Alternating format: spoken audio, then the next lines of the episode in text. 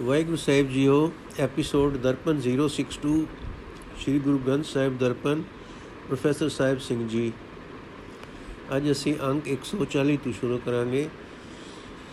ਮਾਝ ਦੀ ਵਾਰ ਦੀ ਪੌੜੀ ਨੰਬਰ 6 ਤੋਂ। ਪੰਜ ਪੌੜੀਆਂ ਅਸੀਂ ਕੱਲ ਕਰ ਲਈਆਂ ਸੀ। ਸ਼ਲੋਕ ਮਹੱਲਾ ਪਹਿਲਾ, ਜੇ ਰਤ ਲੱਗੈ ਕਪੜੇ ਜਾਮਾ ਹੋਏ ਪਲੀਤ, ਜੋ ਰਤ ਪੀਵੇ ਮਾਨਸਾ ਤਿਨ ਕਿਉ ਨਿਰਮਲ ਚੀਤ।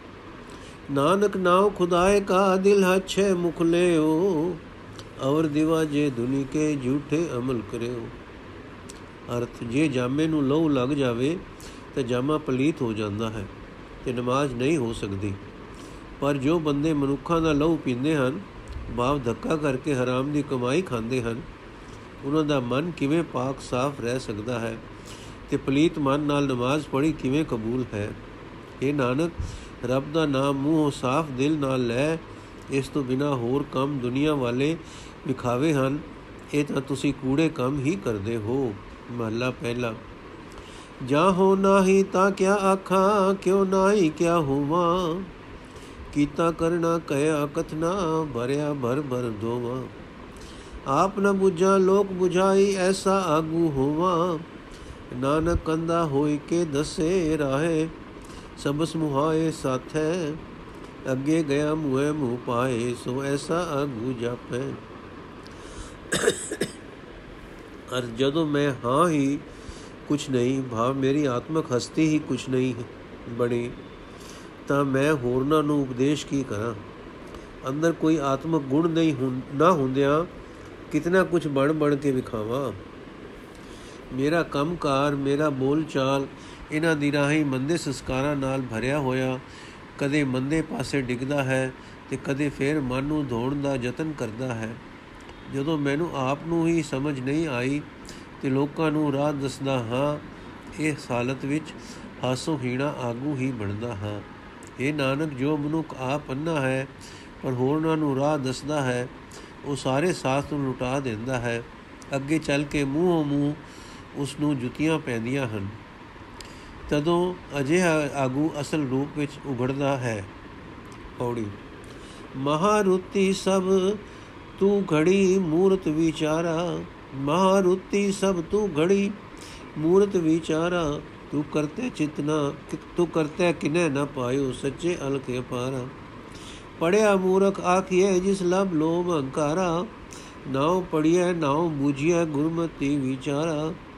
ਗੁਰਮਤੀ ਨਾਮ ਧਨ ਖਟਿਆ, ਭਗਤੀ ਭਰੇ ਭੰਡਾਰਾ। ਨਿਰਮਲ ਨਾਮ ਮਨਿਆ, ਦਰ ਸੱਚੇ ਸਚਿਆਰਾ। ਜਿਸ ਦਾ ਜਿਉ ਪ੍ਰਾਣ ਹੈ, ਅੰਤਰ ਜੋਤ ਅਪਾਰਾ। ਸੱਚਾ ਸਾ ਇੱਕ ਤੂੰ, ਹੋਰ ਜਗਤ ਵਣਜਾਰਾ ਸੱਚਾ ਸਾ ਇੱਕ ਤੂੰ, ਹੋਰ ਜਗਤ ਵਣਜਾਰਾ ਅਰਥੇ ਪ੍ਰਭੂ, ਸਭ ਮਹੀਨਿਆਂ ਉਤਾਂ ਗੜੀਆਂ ਤੇ ਮੂਰਤਾਂ ਵਿੱਚ ਤੈਨੂੰ ਸਿਮਰਿਆ ਜਾ ਸਕਦਾ ਹੈ।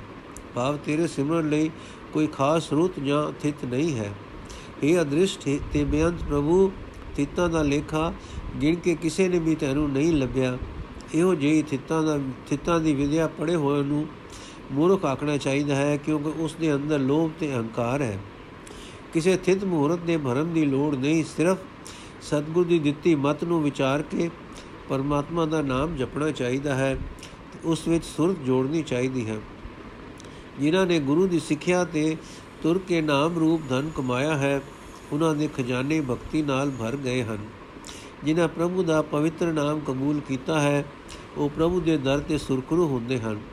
اے ਪ੍ਰਭੂ, ਤੂੰ ਸਦਾ ਟਿੱਕੇ ਰਹਿਣ ਵਾਲਾ ਸ਼ਾਹ ਹੈ, ਹੋਰ ਸਾਰਾ ਜਗਤ ਵਣਜਾਰਾ ਹੈ। ਵਾਹ, ਹੋਰ ਸਾਰੇ ਜੀਵ ਇੱਥੇ ਮਾਨੋ ਫੇਰੀ ਲਾ ਕੇ ਸੌਦਾ ਕਰਨ ਆਏ ਹਨ।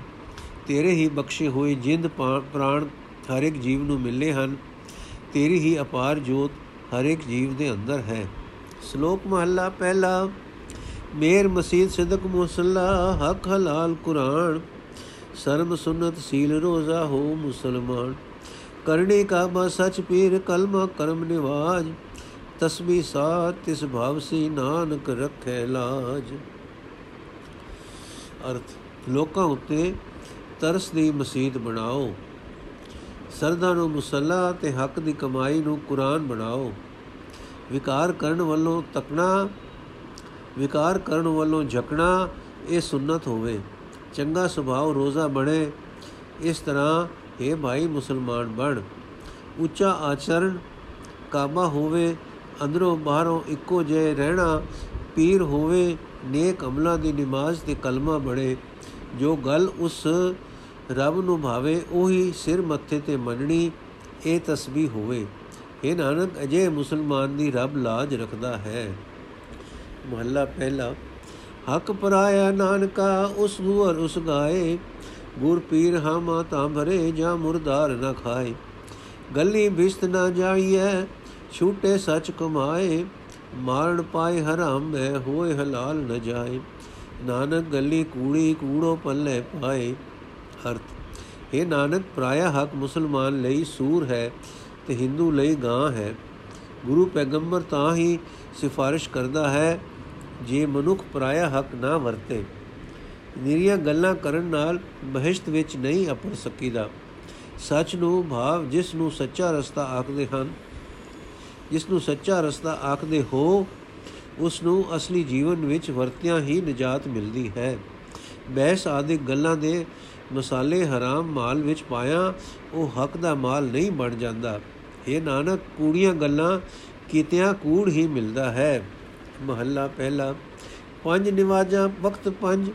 ਪੰਜਾ ਪੰਜੇ ਨਾਉ, ਪਹਿਲਾ ਸੱਚ ਹਲਾਲ। ਦੋਏ ਤੀਜਾ ਖੈਰ ਖੁਦਾਏ। ਚੌਥੀ ਨੀਅਤ ਰਾਸ ਮਨ, ਪੰਜਵੀਂ ਸਿਫਤ ਮਨ ਸਨਾਏ। ਕਰਨੀ ਕਲਮਾ ਆਖ ਕਹਿ ਤਾ ਮੁਸਲਮਾਨ ਸਦਾਏ। ਨਾਨਕ ਜੇਤੇ ਕੂੜਿਆਰ ਕੂੜੇ ਕੂੜੀ ਪਾਏ। ਅਰਥ। ਮੁਸਲਮਾਨਾਂ ਦੀਆਂ ਪੰਜ ਨਮਾਜ਼ਾਂ ਹਨ, ਉਹਨਾਂ ਦੇ ਪੰਜ ਵਕਤ ਹਨ ਤੇ ਪੰਜਾਂ ਹੀ ਨਮਾਜ਼ਾਂ ਦੇ ਵੱਖਰੇ ਵੱਖਰੇ ਪੰਜ ਨਾਮ। ਪਰ ਸਾਡੇ ਮਤ ਵਿੱਚ ਅਸਲ ਨਮਾਜ਼ਾਂ ਇਹ ਹਨ। ਸੱਚ ਬੋਲਣਾ ਨਮਾਜ਼ ਦਾ ਪਹਿਲਾ ਨਾਮ ਹੈ, ਬਾਅਦ ਸਵੇਰ ਦੀ ਪਹਿਲੀ ਨਮਾਜ਼ ਹੈ। ਹੱਕ ਦੀ ਕਮਾਈ ਦੂਜੀ ਨਮਾਜ਼ ਹੈ। ਰੱਬ ਤੋਂ ਸਭ ਦਾ ਭਲਾ ਮੰਗਣਾ ਨਮਾਜ਼ ਦਾ ਤੀਜਾ ਨਾਮ ਹੈ। ਨੀਅਤ ਨੂੰ ਸਭ ਸਾਫ਼ ਕਰਨਾ, ਮਨ ਨੂੰ ਸਾਫ਼ ਰੱਖਣਾ ਇਹ ਚੌਥੀ ਨਮਾਜ਼ ਹੈ। ਤੇ ਪਰਮਾਤਮਾ ਦੀ ਸਿਫਤ ਸਲਾਹ ਤੇ ਵਡਿਆਈ ਕਰਨੀ ਇਹ ਪੰਜਵੀਂ ਨਮਾਜ਼ ਹੈ। ਇਹਨਾਂ ਪੰਜਾਂ ਨਮਾਜ਼ਾਂ ਦੇ ਨਾਲ ਨਾਲ ਉੱਚਾ ਆਚਰਣ ਬਣਾਣ ਰੂਪ, ਕਲਮਾ ਪੜੋ ਤਾਂ ਆਪਣੇ ਆਪ ਨੂੰ ਮੁਸਲਮਾਨ ਅਖਵਾਓ। ਭਾਵ ਤਾਂ ਹੀ ਸੱਚਾ ਮੁਸਲਮਾਨ ਅਖਵਾ ਸਕਦਾ ਹੈ। ਇਹ ਨਾਨਕ, ਇਹਨਾਂ ਨਮਾਜ਼ਾਂ ਤੇ ਕਲਮੇ ਤੋਂ ਖੁੰਝੇ ਹੋਏ ਜਿਤਨੇ ਵੀ ਹਨ, ਉਹ ਕੂੜ ਦੇ ਵਪਾਰੀ ਹਨ ਤੇ ਕੂੜੇ ਦੀ ਇੱਜ਼ਤ ਵੀ ਕੂੜੀ ਹੀ ਹੁੰਦੀ ਹੈ। ਪੌੜੀ। ਇਕ ਰਤਨ ਪਦਾਰਥ ਵਣਦੇ ਇੱਕ ਕੱਚੇ ਦੇ ਵਪਾਰਾ ਸਤਗੁਰ ਟੁੱਟੇ ਪਾਈਆਂ ਅੰਦਰ ਰਤਨ ਭੰਡਾਰਾ। ਵਿਣ ਗੁਰ ਕਿਨਰ ਲਧਿਆ ਅੰਦੇ ਭੋਕ ਮੂਏ ਕੁੜਿਆਰਾ ਮਨ ਮੁਖ ਦੂਜੇ ਪਚ ਮੂਏ ਨਾ ਬੂਝੇ ਵਿਚਾਰਾ। ਇਕਸ ਬਾਜੋ ਦੂਜਾ ਕੋ ਨਹੀਂ, ਕਿਸ ਆਗੇ ਕਰੇ ਪੁਕਾਰਾ। ਇਕ ਨਿਰਦਨ ਸਦਾ ਭੋਕਦੇ, ਇਕ ਨਾ ਭਰੇ ਤੁਜਾਰਾ। ਵਿਣ ਨਾਵੇਂ ਹੋਰ ਧਨ ਨਹੀਂ। ਹੋਰ ਮਿਖਿਆ ਸਚ ਸਭ ਛਾਰਾ, ਨਾਨਕ ਆਪ ਕਰਾਏ ਕਰੇ, ਆਪ ਹੁਕਮ ਸਵਾਰਨ ਹਾਰ। ਅਰਥ, ਕਈ ਮਨੁੱਖ ਪਰਮਾਤਮਾ ਦੀ ਸਿਫਤ ਸਲਾਹ ਰੂਪ ਕੀਮਤੀ ਸੌਦੇ ਵਿਹਾਜਦੇ ਹਨ ਤੇ ਕਈ ਦੁਨੀਆ ਰੂਪ ਕੱਚ ਦੇ ਵਪਾਰੀ ਹਨ। ਪ੍ਰਭੂ ਦੇ ਗੁਣ ਰੂਪ ਇਹ ਰਤਨਾ ਦੇ ਖਜ਼ਾਨੇ ਮਨੁੱਖ ਦੇ ਅੰਦਰ ਹੀ ਹਨ, ਪਰ ਸਤਿਗੁਰ ਦੇ ਤਰੁੱਠਿਆਂ ਇਹ ਮਿਲਦੇ ਹਨ। ਗੁਰੂ ਦੀ ਸ਼ਰਨ ਆਉਣ ਤੋਂ ਬਿਨਾ ਕਿਸੇ ਨੇ ਇਹ ਖਜ਼ਾਨਾ ਨਹੀਂ ਲੱਭਾ। ਕੂੜ ਦੇ ਵਪਾਰੀ ਅੰਨੇ ਬੰਦੇ ਮਾਇਆ ਦੀ ਖਾਤਰ ਹੀ ਦਰ ਦਰ ਤੇ ਤਰਲੇ ਲੈਂਦੇ, ਮਰ ਜਾਂਦੇ ਹਨ। ਜੋ ਮਨੁੱਖ ਆਪਣੇ ਮਨ ਦੇ ਪਿੱਛੇ ਤੁਰਦੇ ਹਨ, ਉਹ ਮਾਇਆ ਵਿੱਚ ਖਚਤ ਹੁੰਦੇ ਹਨ। ਉਹਨਾਂ ਨੂੰ ਅਸਲ ਵਿਚਾਰ ਸੁਝਦੀ ਨਹੀਂ। ਇਸ ਦੁਖੀ ਹਾਲਤ ਦੀ ਪੁਕਾਰ ਵੀ ਉਹ ਲੋਕ ਕਿਸੇ ਦੇ ਸਾਹਮਣੇ ਕਰਨ, ਕਿਸ ਦੇ ਸਾਹਮਣੇ ਕਰਨ। ਇੱਕ ਪ੍ਰਭੂ ਤੋਂ ਬਿਨਾ ਹੋਰ ਕੋਈ ਸਹਾਇਤਾ ਕਰਨ ਵਾਲਾ ਹੀ ਨਹੀਂ ਹੈ। ਨਾਮ ਰੂਪ ਖਜ਼ਾਨੇ ਤੋਂ ਬਿਨਾ ਕਈ ਕੰਗਾਲ ਸਦਾ ਦਰ ਦਰ ਤੇ ਤਰਲੇ ਲੈਂਦੇ ਫਿਰਦੇ ਹਨ। ਇਹਨਾਂ ਦੇ ਹਿਰਦੇ ਰੂਪ ਖਜ਼ਾਨੇ, ਬੰਦਗੀ ਰੂਪ ਧਨ ਧਨ ਨਾਲ ਭਰੇ ਪਏ ਹਨ। ਪਰਮਾਤਮਾ ਦੇ ਨਾਮ ਤੋਂ ਬਿਨਾ ਹੋਰ ਕੋਈ ਨਾਲ ਨਿਭਣ ਵਾਲਾ ਧਨ ਨਹੀਂ ਹੈ। ਹੋਰ ਮਾਇਆ ਵਾਲਾ ਧਨ ਸੁਆ ਸਮਾਨ ਹੈ। ਪਰ ਹੈ ਨਾਨਕ, ਸਭ ਜੀਵਾਂ ਵਿੱਚ ਬੈਠਾ ਪ੍ਰਭੂ ਆਪ ਹੀ ਕੱਚ ਤੇ ਰਤਨਾ ਦੇ ਵਪਾਰ ਕਰ ਰਿਹਾ ਹੈ। ਜਿਨ੍ਹਾਂ ਨੂੰ ਸੁਧਾਰਦਾ ਹੈ, ਉਹਨਾਂ ਨੂੰ ਆਪਣੇ ਹੁਕਮ ਵਿੱਚ ਹੀ ਸਿੱਧੇ ਰਾਹੇ ਪਾਉਂਦਾ ਹੈ। ਸ਼ਲੋਕ ਮਹੱਲਾ ਪਹਿਲਾ ਮੁਸਲਮਾਨ ਕਹਾਵਣ ਮੁਸ਼ਕਲ ਜਾਂ ਹੋਏ ਤਾਂ ਮੁਸਲਮਾਨ ਕਹਾਵੇ ਅਵਲ ਔਲ ਦੀਨ ਕਰ ਮਿੱਠਾ ਮਸਕਲ ਮਾਨਾ ਮਾਲ ਮੁਸਾਵੇ ਹੋਏ ਮੁਸਲਿਮ ਦੀਨ ਮੁਹਾਣੇ ਮਰਨ ਜੀਵਨ ਕਾ ਭਰਮ ਚੁਕਾਵੇ रब की रजाए मन्ने सिर ऊपर करता मन्ने आप गवावे तो नानक सरब जिया मेरा मंत होए तो मुसलमान कहा हुआ ਅਰਥ ਅਸਲ ਮੁਸਲਮਾਨ ਅਖਵਾਣਾ ਬੜਾ ਔਖਾ ਹੈ ਜੇ ਉਹ ਉਹ ਜਿਹਾ ਬਣੋ, ਤਾਂ ਮਨੁੱਖ ਆਪਣੇ ਆਪ ਨੂੰ ਮੁਸਲਮਾਨ ਅਖਾਏ ਅਸਲੀ ਮੁਸਲਮਾਨ ਬਣਨ ਲਈ, ਅਸਲੀ ਮੁਸਲਮਾਨ ਬਣਨ ਲਈ ਸਭ ਤੋਂ ਪਹਿਲਾਂ ਇਹ ਜ਼ਰੂਰੀ ਹੈ ਕਿ ਮਹਜਬ ਪਿਆਰਾ ਲੱਗੇ। ਫਿਰ ਜਿਵੇਂ ਮੁਸਕਲੇ ਨਾਲ ਜੰਗਲ, ਜੰਗਾਲ ਲਾਈਦਾ ਹੈ, ਤਿਵੇਂ ਆਪਣੀ ਕਮਾਈ ਦਾ ਧਨ ਲੋੜਵੰਦਿਆਂ ਨਾਲ ਵੰਡ ਕੇ ਵਰਤੇ ਤੇ ਇਸ ਤਰ੍ਹਾਂ ਦੌਲਤ ਦਾ ਹੰਕਾਰ ਦੂਰ ਕਰੇ। ਮਜ਼ਹਬ ਦੀ ਅਗਵਾਈ ਵਿੱਚ ਤੁਰ ਕੇ ਮੁਸਲਮਾਨ ਬਣੇ। ਤੇ ਸਾਰੀ ਉਮਰ ਦੀ ਭਟਕਣਾ ਮੁਕਾ ਦੇਵੇ। ਭਾਵ ਸਾਰੀ ਉਮਰ ਕਦੇ ਮਜਬ ਦੇ ਦੱਸੇ ਰਾਹ ਤੋਂ ਲਾਂਬੇ ਨਾ ਜਾਏ। ਰੱਬ ਦੇ ਕੀਤੇ ਨੂੰ ਸਿਰ ਮੱਥੇ ਤੇ ਮੰਨੇ, ਕਾਦਰ ਨੂੰ ਹੀ ਸਭ ਕੁਝ ਕਰਨ ਵਾਲਾ ਮੰਨੇ ਤੇ ਖੁਦ ਹੀ ਮਿਟਾ ਦੇਵੇ। ਇਸ ਤਰ੍ਹਾਂ ਹੈ ਨਾਨਕ, ਰੱਬ ਦੇ ਪੈਦਾ ਕੀਤੇ ਸਾਰੇ ਬੰਦਿਆਂ ਨਾਲ ਪਿਆਰ ਕਰੇ, ਇਹੋ ਜਿਹਾ ਬਣੇ ਤਾਂ ਮੁਸਲਮਾਨ ਅਖਵਾਏ। ਮਹੱਲਾ ਚੌਥਾ, ਪਰ ਹਰ ਕਾਮ ਕ੍ਰੋਧ ਝੂਠ ਨਿੰਦਾ ਤਜ ਮਾਇਆ ਅਹੰਕਾਰ ਚੁਕਾਵੇ। ਤਜ ਕਾਮ ਕਾਮਨੀ ਮੋਹ ਤਜੈ ਤਾ ਅੰਜਨ ਮਾਇ ਨਿਰੰਜਨ ਪਾਵੇ ਤਜ ਮਾਨ ਅਭਿਮਾਨ ਪ੍ਰੀਤ ਸੁਤਾਰਾ ਤਜ ਪਿਆਸ ਆਸ RAM ਲਿਵ ਲਾਵੇ ਨਾਨਕ ਸਾਚਾ ਮਨ ਵਸੇ, ਸਾਚ ਸ਼ਬਦ ਹਰ ਨਾਮ ਸਮਾਵੇ ਅਰਥ ਇਹ ਮਨੁੱਖ ਕਾਮ, ਗੁੱਸਾ ਝੂਠ ਨਿੰਦਿਆ ਛੱਡ ਦੇਵੇ। ਜੇ ਮਾਇਆ ਦਾ ਲਾਲਚ ਛੱਡ ਕੇ ਹੰਕਾਰ ਵੀ ਦੂਰ ਕਰ ਲੈ ਜੇ ਵਿਸੇ ਦੀ ਵਾਸ਼ਨਾ ਛੱਡ ਕੇ ਇਸਤਰੀ ਦਾ ਮੋਹ ਤਿਆਗ ਦੇਵੇ ਤਾਂ ਮਨੁੱਖ ਮਾਇਆ ਦੀ ਕਾਲਖ ਵਿੱਚ ਰਹਿੰਦਾ ਹੋਇਆ ਹੀ ਮਾਇਆ ਰਹਿਤ ਪ੍ਰਭੂ ਨੂੰ ਲਭ ਲੈਂਦਾ ਹੈ। ਜੇ ਮਨੁੱਖ ਸੰਕਾਰ ਦੂਰ ਕਰਕੇ ਪੁੱਤਰ ਵੋਟੀ ਦਾ ਮੋਹ ਛੱਡ ਦੇਵੇ ਤੇ ਦੁਨੀਆ ਦੇ ਪਦਾਰਥਾਂ ਦੀਆਂ ਆਸਾਂ ਤੋਂ ਤੇ ਤ੍ਰਿਸ਼ਨਾ ਛੱਡ ਕੇ ਪਰਮਾਤਮਾ ਨਾਲ ਸੁਰਤ ਜੋੜ ਲਏ, ਤਾਂ ਹੈ ਨਾਨਕ ਸਦਾ ਸਥਿਰ ਰਹਿਣ ਵਾਲਾ ਪਰਮਾਤਮਾ ਉਸ ਦੇ ਮਨ ਵਸ ਪੈਂਦਾ ਹੈ। ਗੁਰੂ ਦੇ ਸ਼ਬਦ ਦੀ ਰਾਹੀਂ ਪਰਮਾਤਮਾ ਦੇ ਨਾਮ ਵਿੱਚ ਉਹ ਲੀਨ ਹੋ ਜਾਂਦਾ ਹੈ। ਪੌੜੀ ਰਾਜੇ ਰਈਤ ਸਿਕਦਾਰ ਕੋਈ ਨਾ ਰਹਿਸਿਓ ਹਟ ਪਟਣ ਬਾਜ਼ਾਰ ਹੁਕਮੀ ਰਹਿ ਡੈਸਿਓ ਪੱਕੇ ਬੰਖ ਦੁਹਾਰ ਮੂਰਖ ਜਾਣੇ ਆਪਣੇ। ਦਰਬ ਭਰੇ ਭੰਡਾਰ ਰੀਤੇ ਇੱਕ ਖੜੇ ਤਾਜੀ ਰਸ ਤੁਖਾਰ ਹਾਥੀ ਪਾਖਰੇ। ਰਾਗ ਬਾਗ ਬਾਗ ਮਿਲਕ ਘਰ ਬਾਰ ਕਿਥੇ ਸੇ ਆਪਣੇ। ਤੰਬੂ ਪਲੰਗ ਨਿਵਾਰ ਸਰਾਏ ਚੇ ਲਾਲਤੀ ਨਾਨਕ ਸਚ ਦਾ ਤਾਰ ਸਿਨਾਖਤ ਕੁਦਰਤੀ। ਅਰਥ, ਰਾਜੇ ਪਰਜਾ ਚੌਧਰੀ ਕੋਈ ਵੀ ਸਦਾ ਨਹੀਂ ਰਹੇਗਾ। ਹਟ ਸ਼ਹਿਰ ਬਾਜ਼ਾਰ ਪ੍ਰਭੂ ਦੇ ਹੁਕਮ ਵਿੱਚ ਅੰਤ ਡਹਿ ਜਾਣਗੇ। ਸੋਹਣੇ ਪੱਕੇ ਘਰਾਂ ਦੇ ਦਰਵਾਜ਼ਿਆਂ ਨੂੰ ਮੂਰਖ ਮਨੁੱਖ ਆਪਣੇ ਸਮਝਦਾ ਹੈ। ਪਰ ਇਹ ਨਹੀਂ ਜਾਣਦਾ ਕਿ ਧਨ ਨਾਲ ਭਰੇ ਹੋਏ ਖਜ਼ਾਨੇ ਇੱਕ ਪਲਕ ਵਿੱਚ ਖਾਲੀ ਹੋ ਜਾਂਦੇ ਹਨ। ਵਧੀਆ ਘੋੜੇ, ਰਥ, ਊਠ, ਹਾਥੀ ਹੌਦੇ ਬਾਗ, ਜ਼ਮੀਨਾਂ, ਘਟ ਘਾਟ, ਤੰਬੂ, ਨਿਵਾਰੀ, ਪਲੰਗ ਤੇ ਤੇ ਅਤਲ ਅਤਲ ਸੀ ਕਨਾਤਾਂ ਜਿਨ੍ਹਾਂ ਨੂੰ ਮਨੁੱਖ ਆਪਣੇ ਸਮਝਦਾ ਹੈ, ਕਿਤੇ ਜਾਂਦੇ ਨਹੀਂ ਲੱਭਦੇ। ਇਹ ਨਾਨਕ ਸਦਾ ਰਹਿਣ ਵਾਲਾ ਸਿਰਫ ਉਹੀ ਹੈ, ਜੋ ਇਹਨਾਂ ਪਦਾਰਥਾਂ ਦੇ ਦੇਣ ਵਾਲਾ ਹੈ। ਉਸ ਦੀ ਪਛਾਣ, ਉਸ ਦੀ ਰਚੀ ਕੁਦਰਤ ਵਿੱਚ ਹੁੰਦੀ ਹੈ। ਸ਼ਲੋਕ ਮਹਲਾ ਪਹਿਲਾ, ਨਦੀਆਂ ਹੋਵੇ ਦੇਣਵਾ ਸੁਮ ਹੋਵੇ, ਦੁੱਧ ਘਿਓ। ਸਗਲੀ ਧਰਤੀ ਸ਼ੱਕਰ ਹੋਵੇ, ਖੁਸ਼ੀ ਕਰੇ ਨਿਤ ਜੀਓ। ਪਰਬਤ ਸੋਨਾ ਰੂਪਾ ਹੋਵੇ, ਹੀਰੇ ਲਾਲ ਜੜਾਓ। ਵੀ ਤੂੰ ਹੈ ਸਲਾਣਾ ਆਖਰ ਲੈ ਨ ਚਾਓ ਅਰਥ ਜੇ ਸਾਰੀਆਂ ਨਦੀਆਂ ਮੇਰੇ ਵਾਸਤੇ ਗਾਈਆਂ ਬਣ ਜਾਣ, ਪਾਣੀ ਦੇ ਚਸ਼ਮੇ ਦੁੱਧ ਤੇ ਘਿਓ ਬਣ ਜਾਣ, ਸਾਰੀ ਜ਼ਮੀਨ ਸ਼ੱਕਰ ਬਣ ਜਾਏ, ਇਹਨਾਂ ਪਦਾਰਥਾਂ ਨੂੰ ਵੇਖ ਕੇ ਮੇਰੀ ਜਿੰਦ ਨਿਤ ਖੁਸ਼ ਹੋਵੇ। ਜੇ ਹੀਰੇ ਤੇ ਲਾਲਾ ਨਾਲ ਜੜਿਆ ਹੋਇਆ ਸੋਨੇ ਤੇ ਚਾਂਦੀ ਦਾ ਪਹਾੜ ਬਣ ਜਾਏ, ਤਾਂ ਵੀ हे ਪ੍ਰਭੂ, ਮੈਂ ਇਹਨਾਂ ਪਦਾਰਥਾਂ ਵਿੱਚ ਨਾ ਫਸਾਂ ਤੇ ਤੇਰੀ ਹੀ ਸਿਫਤ ਸਲਾਹ ਕਰਾਂ। ਤੇਰੀ ਵਡਿਆਈ ਕਰਨ ਦਾ ਮੇਰਾ ਚਾਓ ਮੁੱਕ ਨਾ ਜਾਏ। ਮਹੱਲਾ ਪਹਿਲਾ। ਬਾਰ 18 ਮੇਵਾ ਹੋਵੇ, ਗਰੂੜਾ ਹੋਵੇ ਸਵਾਓ ਚੰਦ ਸਰੋਜ ਦੋਏ ਫਿਰਦੇ ਰਖੀਏ ਨੇਚਲ ਹੋਵੇ ਥਾਉ। ਵੀ ਤੂੰ ਹੈ ਸਲਾਹਣਾ ਆਖਣ ਲੈ ਨ ਚਾਓ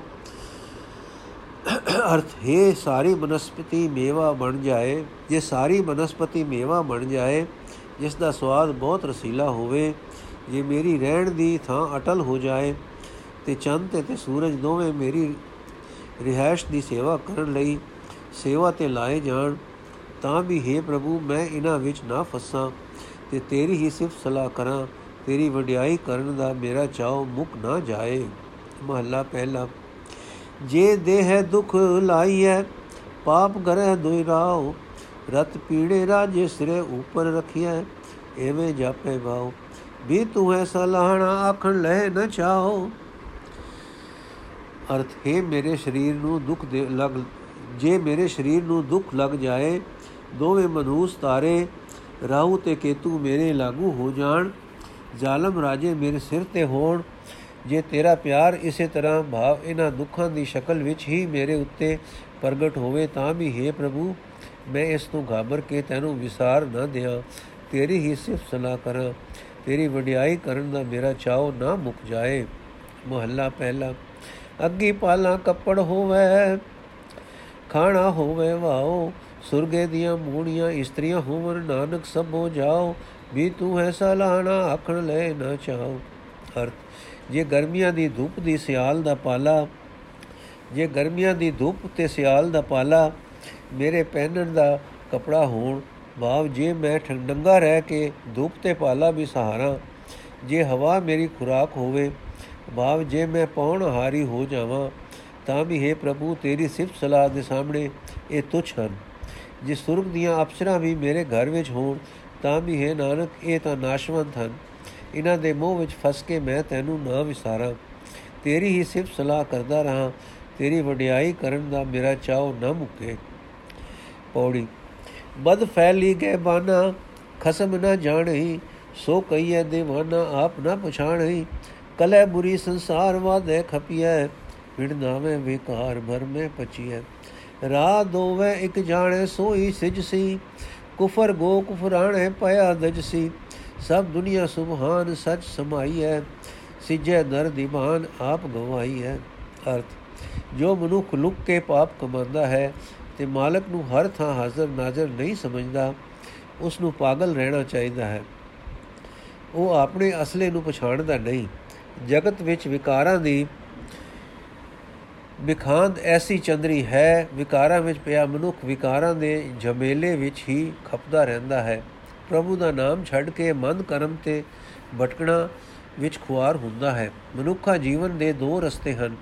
ਮਾਇਆ ਦੇ ਨਾਮ ਇਸ ਜੀਵਨ ਵਿੱਚ ਉਹੀ ਕਾਮਯਾਬ ਹੁੰਦਾ ਹੈ, ਜੋ ਦੋਹਾਂ ਰਸਤਿਆਂ ਵਿੱਚੋਂ ਇੱਕ ਪਰਮਾਤਮਾ ਨੂੰ ਚੇਤੇ ਰੱਖਦਾ ਹੈ। ਨਹੀਂ ਤਾਂ ਝੂਠ ਵਿੱਚ ਗਲਤਾਨ ਹੋਇਆ ਹੋਇਆ ਹੀ ਸੜਦਾ ਹੈ। ਜੋ ਮਨੁੱਖ ਸਦਾ ਕਾਇਮ ਰਹਿਣ ਵਾਲੇ ਪ੍ਰਭੂ ਵਿੱਚ ਜੁੜਿਆ ਹੋਇਆ ਹੈ, ਉਸ ਲਈ ਸਾਰਾ ਜਗਤ ਸੋਹਣਾ ਹੈ। ਉਹ ਖੁਦ ਹੀ ਮਿਟਾ ਕੇ ਪ੍ਰਭੂ ਦੇ ਦਰ ਤੇ, ਪ੍ਰਭੂ ਦੀ ਦਰਗਾਹ ਵਿੱਚ ਸੁਰਖਰੂ ਹੁੰਦਾ ਹੈ। ਮਹੱਲਾ ਪਹਿਲਾ। ਸ਼ਲੋਕ, ਜੋ ਜੀਵਿਆ ਜਿਸ ਮਨ ਵਸਿਆ, ਸੋ ਜੀਵਿਆ ਜਿਸ ਮਨ ਵਸਿਆ ਸੋਈ ਨਾਨਕ ਅਵਰ ਨ ਜੀਵੈ ਕੋਏ। ਜੇ ਜੀਵੈ ਪਤ ਲੱਥੀ ਜਾਏ, ਸਭ ਹਰਾਮ ਜੇਤਾ ਕਿਛ ਖਾਏ। ਰਾਜ ਰੰਗ ਮਾਲ ਰੰਗ ਰੰਗ ਰਤਾ ਨਚੇ ਨੰਗ। ਨਾਨਕ ਠਗਿਆ, ਮੁੱਠਾ ਜਾਏ, ਵਿਣ ਨਾਵੇਂ ਪਤ ਗਿਆ ਗਵਾਏ। ਅਰਥ, ਅਸਲ ਵਿੱਚ ਉਹ ਮਨੁੱਖ ਜਿਉਂਦਾ ਹੈ, ਜਿਸ ਦੇ ਮਨ ਵਿੱਚ ਪਰਮਾਤਮਾ ਵਸ ਰਿਹਾ ਹੈ। ਇਹ ਨਾਨਕ, ਬੰਦਗੀ ਵਾਲੇ ਤੋਂ ਬਿਨਾ ਕੋਈ ਹੋਰ ਜਿਉਂਦਾ ਨਹੀਂ ਹੈ। ਜੇ ਨਾਮ ਵਿਹੂਣਾ ਵੇਖਣ ਨੂੰ ਜਿਉਂਦਾ ਵੀ ਹੈ, ਤਾਂ ਉਹ ਇੱਜ਼ਤ ਗਵਾ ਕੇ ਇੱਥੋਂ ਜਾਂਦਾ ਹੈ। ਜੋ ਕੁਝ ਇੱਥੇ ਖਾਂਦਾ ਪੀਂਦਾ ਹੈ, ਹਰਾਮ ਹੀ ਖਾਂਦਾ ਹੈ। ਜਿਸ ਮਨੁੱਖ ਦਾ ਰਾਜ ਵਿੱਚ ਪਿਆਰ ਹੈ, ਮਾਲ ਵਿੱਚ ਮੋਹ ਹੈ, ਉਹ ਇਸ ਮੋਹ ਵਿੱਚ ਮਸਤਿਆ ਹੋਇਆ। ਬੇਸ਼ਰਮ ਹੋ ਕੇ ਨੱਚਦਾ ਹੈ, ਭਾਵ ਮਚਦਾ ਹੈ, ਅਕੜਦਾ ਹੈ। ਇਹ ਨਾਨਕ, ਪ੍ਰਭੂ ਦੇ ਨਾਮ ਤੋਂ ਸਖਣਾ ਮਨੁੱਖ ਠਗਿਆ ਜਾ ਰਿਹਾ ਹੈ, ਲੁੱਟਿਆ ਜਾ ਰਿਹਾ ਹੈ, ਇੱਜ਼ਤ ਗਵਾ ਕੇ ਇੱਥੋਂ ਜਾਂਦਾ ਹੈ। ਮਹੱਲਾ ਪਹਿਲਾ, ਕਿਆ ਖਾਦੇ ਕਿਆ ਪੈਂਦੇ ਹੋਏ, ਜਾਂ ਮਰਨਾ ਹੀ ਸੱਚਾ ਸੋਏ? ਕਿਆ ਮੇਵਾ, ਕਿਆ ਗੁੜ ਗਿਓ ਗੁੜ ਮਾ ਕਿਉ ਗੁੜ ਮਿੱਠਾ? ਕਿਆ ਮੈਦਾ, ਕਿਆ ਮਾਸ? ਕਿਆ ਕੱਪੜ, ਕਿਆ ਸੇਜ ਸੁਖਾਲੀ, ਕੀਜੈ ਭੋਗ ਵਿਲਾਸ? ਕਿਆ ਲਸ਼ਕਰ, ਕਿਆ ਨੇਮ ਖਵਾਸੀ ਆਵੇ ਮਹਿਲੀ ਵਾਸ। ਨਾਨਕ ਸੱਚੇ ਨਾਮ ਵਿਣ ਸਭੇ ਟੋਲ ਵਿਨਾਸ਼ ਅਰਥ, ਜਿਸ ਪ੍ਰਭੂ ਨੇ ਸਾਰੇ ਸੋਹਣੇ ਪਦਾਰਥ ਦਿੱਤੇ ਹਨ, ਜੇ ਉਹ ਸੱਚਾ ਪ੍ਰਭੂ ਹਿਰਦੇ ਵਿੱਚ ਨਹੀਂ ਵਸਦਾ, ਤਾਂ ਸੋਹਣੇ ਭੋਜਨ ਖਾਣ ਤੇ ਸੋਹਣੇ ਕੱਪੜੇ ਵਡਾਣ ਦਾ ਕੀ ਸਵਾਦ ਕੀ ਹੋਇਆ ਜੇ ਮੇਵੇ, ਘਿਓ, ਮਿੱਠਾ, ਗੂੜ, ਮੈਦਾ ਤੇ ਮਾਸ ਆਦਿ ਪਦਾਰਥ ਵਰਤੇ? ਕੀ ਹੋਇਆ ਜੇ ਸੋਹਣੇ ਕੱਪੜੇ ਤੇ ਸੌਖੀ ਸੇਜ ਮਿਲ ਗਈ? ਤੇ ਜੇ ਮੋਜਾਂ ਮਾਣ ਲਈਆਂ ਤਾਂ ਕੀ ਬਣ ਗਿਆ? ਜੇ ਫੌਜ ਫੌਜਦਾਰ, ਫੌਜ ਚੌਬਦਾਰ ਚੌਰੀ ਬਰਦਾਰ ਮਿਲ ਗਏ ਤੇ ਮਹਿਲਾ ਵਿੱਚ ਵਸਣਾ ਨਸੀਬ ਹੋ ਗਿਆ। ਇਹ ਨਾਨਕ, ਪਰਮਾਤਮਾ ਦੇ ਨਾਮ ਤੋਂ ਬਿਨਾ ਸਾਰੇ ਪਦਾਰਥ ਨਾਸ਼ਵੰਤ ਹਨ। ਪੌੜੀ।